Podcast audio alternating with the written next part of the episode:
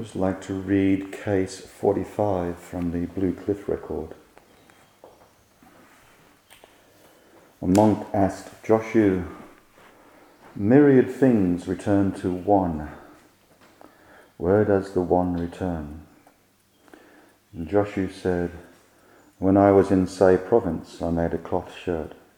It weighed seven pounds.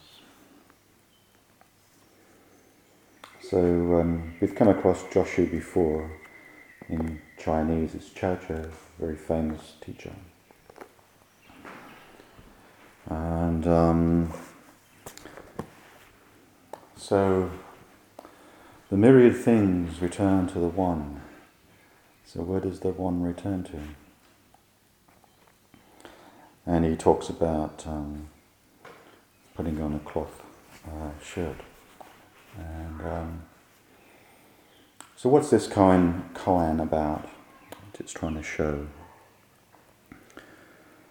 Um, and um, so, I'll talk about it in reference to stages of practice.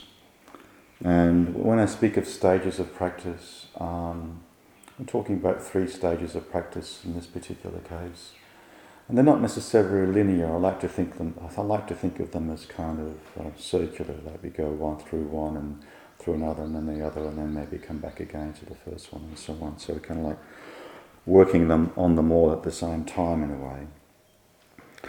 The um, but the first the first stage of Zen practice is, is about realizing oneness, and uh, and uh, so in this particular uh, koan, you know, he is talking about the source of everything. One, the myriad of things return to one. They return to the source, and uh, this is the aspect of practice that we talk about as being the absolute. It's the interconnectedness, the emptiness uh, of the universe. There's no substantial entity within the universe. Um, everything is interconnected. Everything is impermanent. And in Zen practice, we take up the um, practice of oneness, um, and, there are different ways, but primarily two ways. In the uh, in the Rinzai tradition, they take up a koan, and the first koan is usually mu, uh, or it can be sometimes just a simple word one, where the uh, our attention uh, comes back down to that one word all the time, one syllable, either mu or one. And uh, we focus all our attention on that one word, and we just keep coming back to it all the time. Uh, in our practice, we focus more on returning to this moment, and uh, so we practice an open awareness of coming back to our whatever we're experiencing in this moment. Uh, and when we're doing zazen, it's going to be your body sensations and all the various other senses, and your awareness of what's going on in your mind. So in our practice, we cons- uh, what we're doing is we're returning again and again and again back to this moment, this moment. So when we're returning to the body sensations, That's the direct experience of oneness or non separation.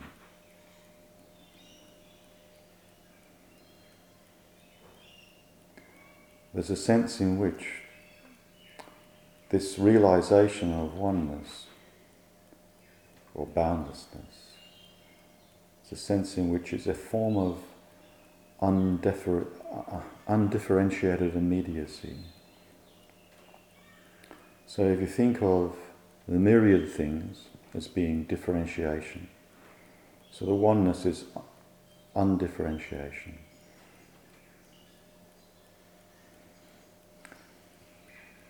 So we're hearing sounds, just the sound.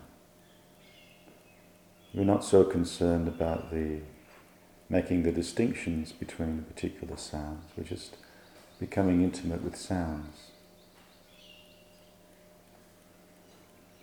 With our body sensations. We're just becoming intimate with our body sensations.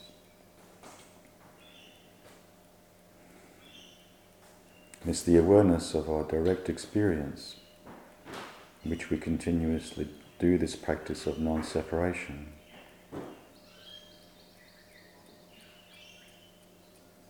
In oneness, there is no us and them, there is no I and you.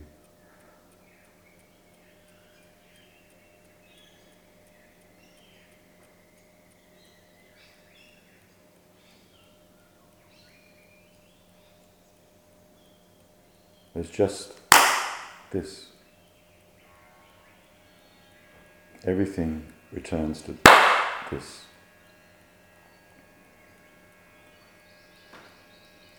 In experiencing this moment directly, there's no good or bad. There's no evaluation. It's prior to evaluation. It's just experiencing.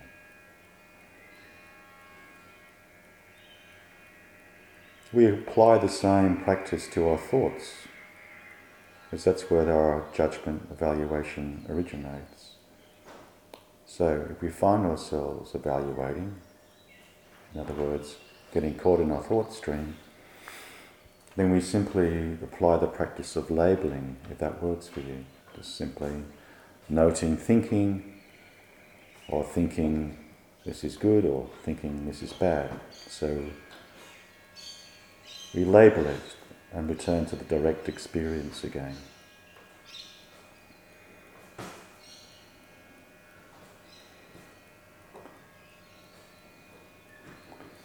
This is the basic practice of returning to oneness.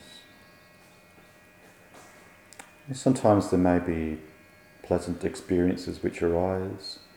Sometimes there may be delightful opening experiences or a sense of boundlessness lightness.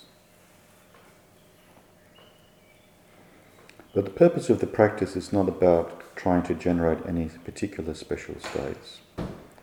Um, one of the traps of this kind of practice is, um, which is talked about in Zen, is becoming infatuated with oneness, becoming attached to it in some way.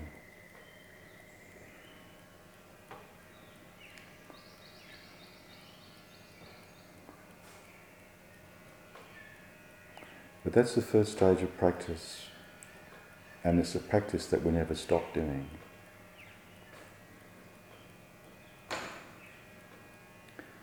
The second stage of practice is when we are actually, um,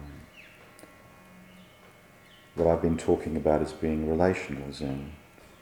So when we, when we move off our cushions into our everyday life and what we're wanting to do is whatever realization of oneness we've had in our practice, we want to find a way of responding to the world from that place of oneness.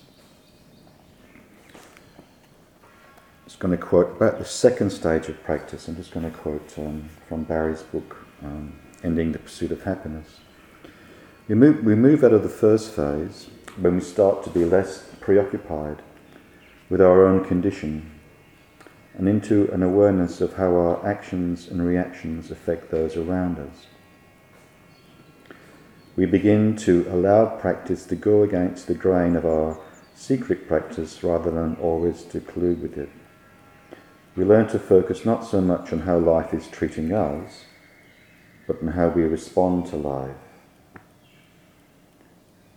When, when Barry talks about secret practice, he means the various ways our self centered preoccupations sneak into our practice. Um, in other words, you know, uh, how we can use practice to sort of strengthen our ego or, our sense of invulnerability or our specialness rather than moving through this first stage into how we express that uh, interdependence uh, in the world. So we are, we are attentive to the world around us and take responsibility for it. We start to feel what it means to let ourselves be open to the world rather than always trying to impose our desires onto the world. So, in a sense, in the first stage of practice, the oneness practice, it's also often the metaphors are used about opening the heart mind or opening the heart through the practice of oneness. And we, we do that and we have that experience in varying degrees.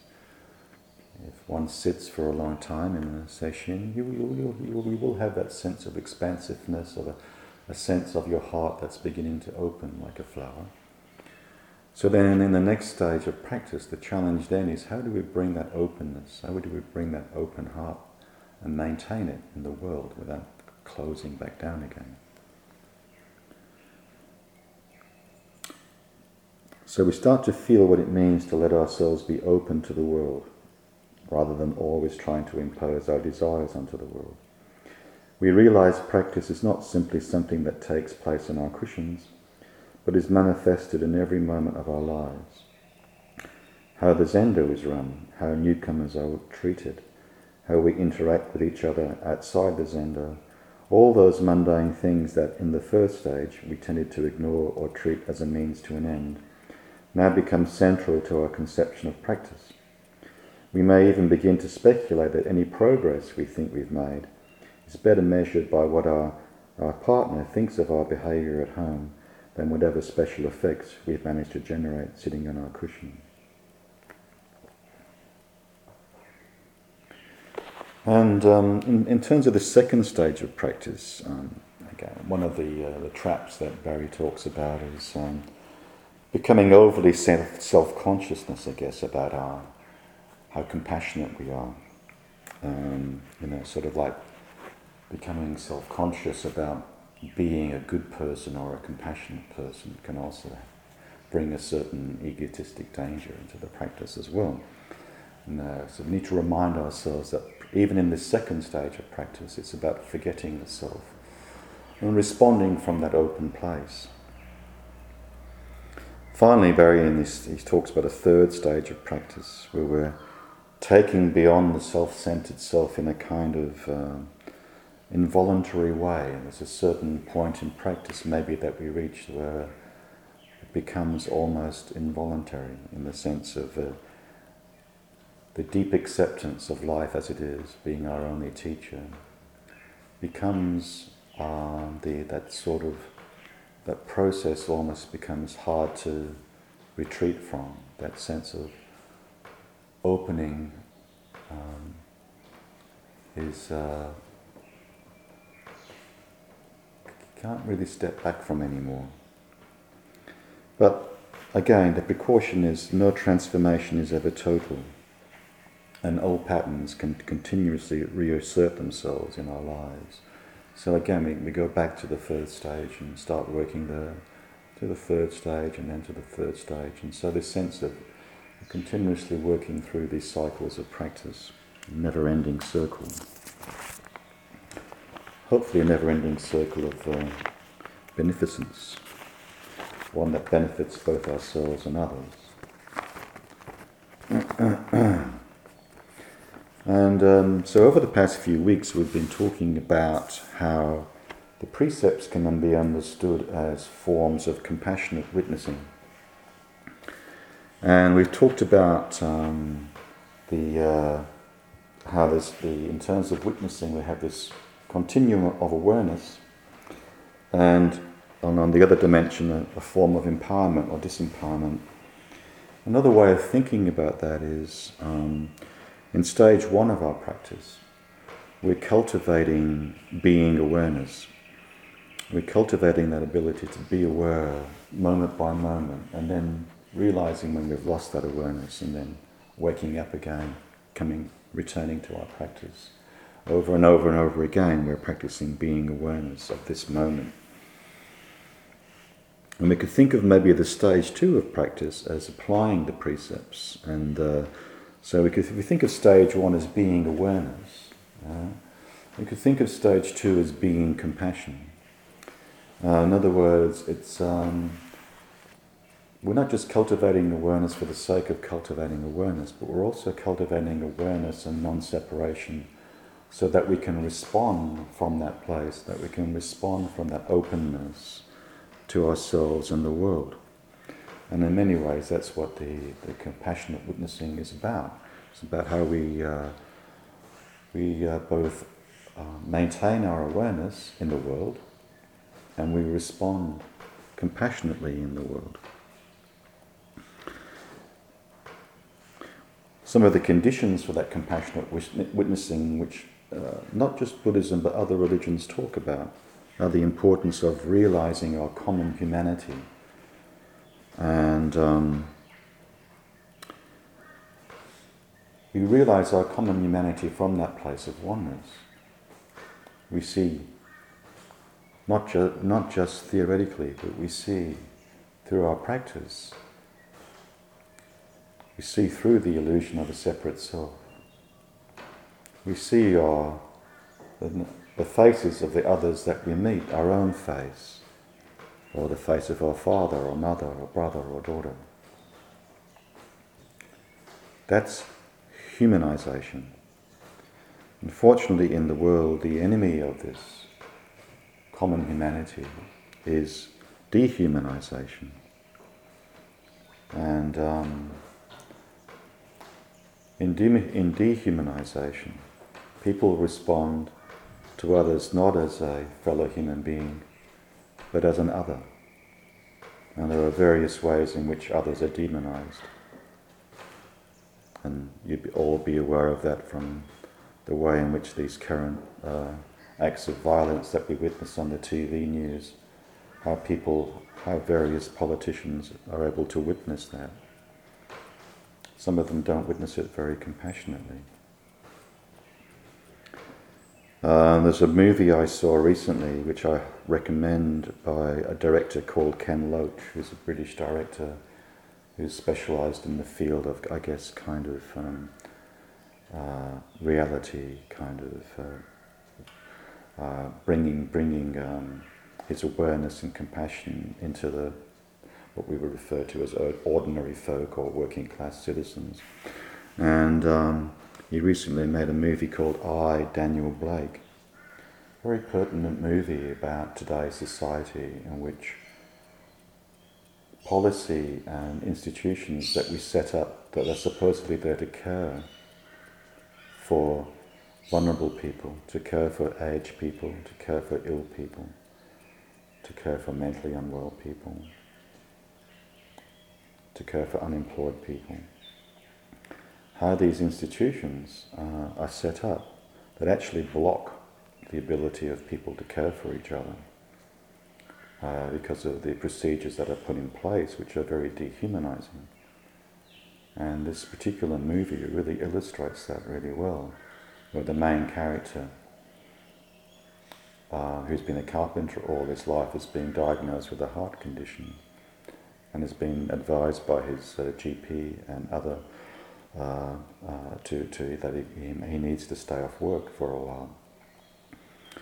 Unfortunately, he gets entangled with the uh, the British equivalent or the English equivalent of our Centrelink and uh, goes on this uh, horrific journey of dehumanization, where he's reduced to a number where the people interviewing him do not respond to him as a human being, and um, and um, and any attempt that he makes to try and actually talk to a human being is brushed off and not acknowledged, and uh, is continually told you'll have to wait until the decision maker makes a decision. Um, until the end, he takes he does an act of protest which is quite moving. And I won't tell you the end of the movie because the end of the movie is very moving too. Because the movie also illustrates how he connects with a, a young um, uh, sole mother with two children, and how he, his compassion towards her illustrates the other way of compassionate witnessing, as opposed to the dehumanization that he himself experiences. So there are lots of conditions that we, we need to be compassionate witnesses uh, awareness, kindness, patience. Uh, we also need to assess our safety as to what the best sort of response is, and, and uh, various interactional practices such as non-violence, um, forgiveness, various forms of reconciliation and restorative justice. Were this is uh, very important when we um, think of witnessing uh, and focus. We can, we can see the precepts. The precepts themselves can be the focus, how we focus you know, our compassionate witnessing. The, the precepts like these beacons, these lights, which point to areas within ourselves or in the world which we can witness.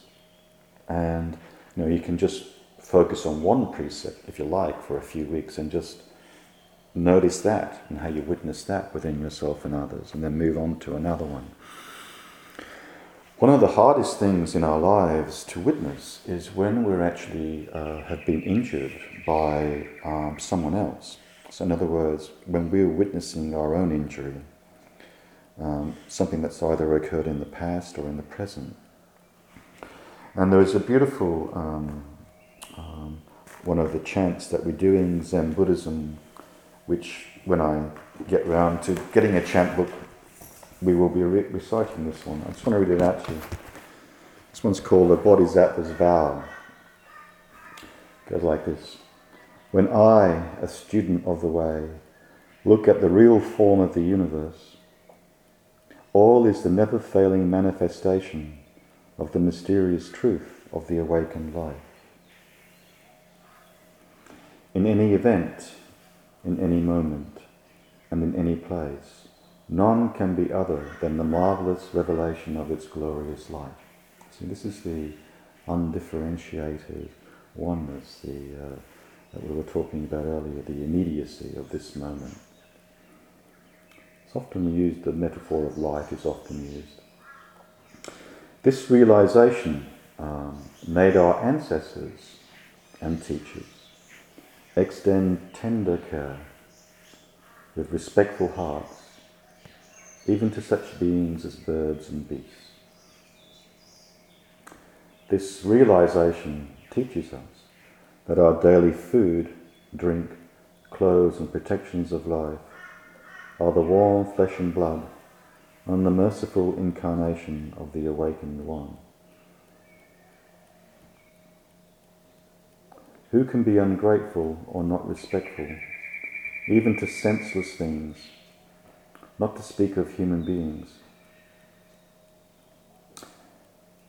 Even though they may be fools, be warm and compassionate towards them.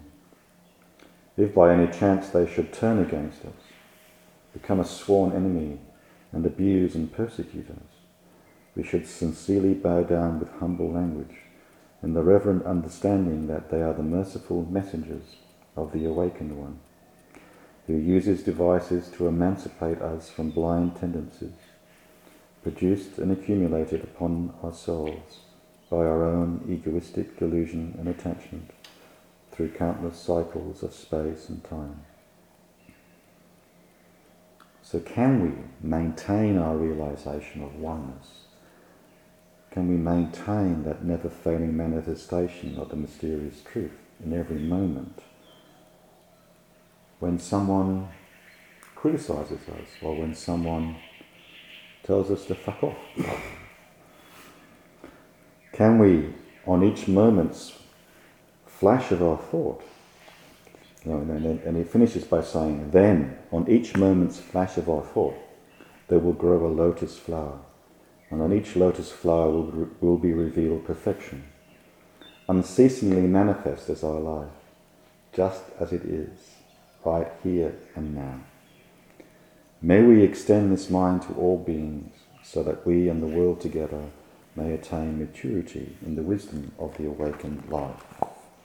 So Joko wouldn't say like um, it's not Anjip and Barry. It's not so much that we want to become. I think it's wrong to try and use practice to become impervious to what people might say about us. You know, if someone disparages us or says a mean word towards us, it's not about trying to become impervious to that.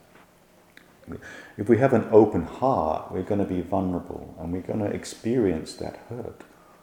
Um, but the challenge in the present moment of witnessing ourselves with compassion is can we experience the pain of that hurt without turning the other into another, without turning the other into some demon that we can blame uh, for our hurt? can we simply experience the hurt as pain without applying any evaluation to it? And then how do we respond? How do we respond compassionately to that person who abuses us? The second sort of um, practice to take up in regards to this, and it probably comes closest to the, this kind of practice is probably around precept number nine, which is witnessing the reality of ill will and the pain of divisiveness in myself and in the world. I take up the way of letting go of anger. So it's that sense of how can we respond from a place of compassion rather than from a place of anger. And um, it's the same when we're uh, experiencing uh, past hurts, past injuries. And that falls in the domain of forgiveness.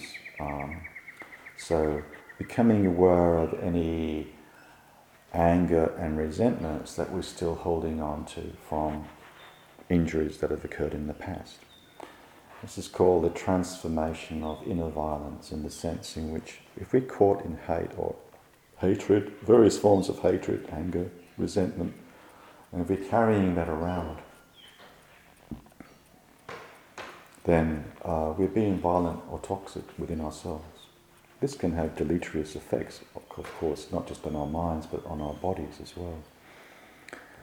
Um, I'm not saying that um, people people can develop cancer who are beautiful, loving uh, beings as well. Cancer sometimes uh, is not just about um, just just just it has is indiscriminate often in, in who may come down with cancer. But I think there are some, um, when we carry around a sense of violence within ourselves in the form of self hate or hate for others or resentment, must have some deleterious effect on our, on our, on our physical systems, I think, as well. And um, so, again, it's the compassion moving both ways towards ourselves and being kind towards ourselves and also towards others.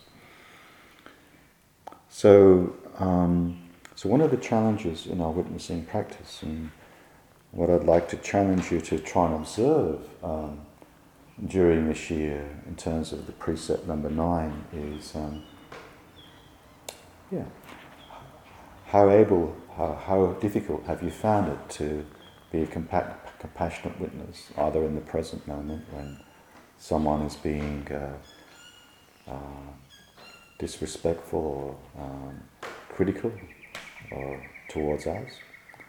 And, and secondly, um, just uh, witnessing if you're holding any uh, old uh, anger or resentments from the past in terms of people who may have hurt you, injured you from the past. See if you can bring this uh, practice into those, uh, those old injuries.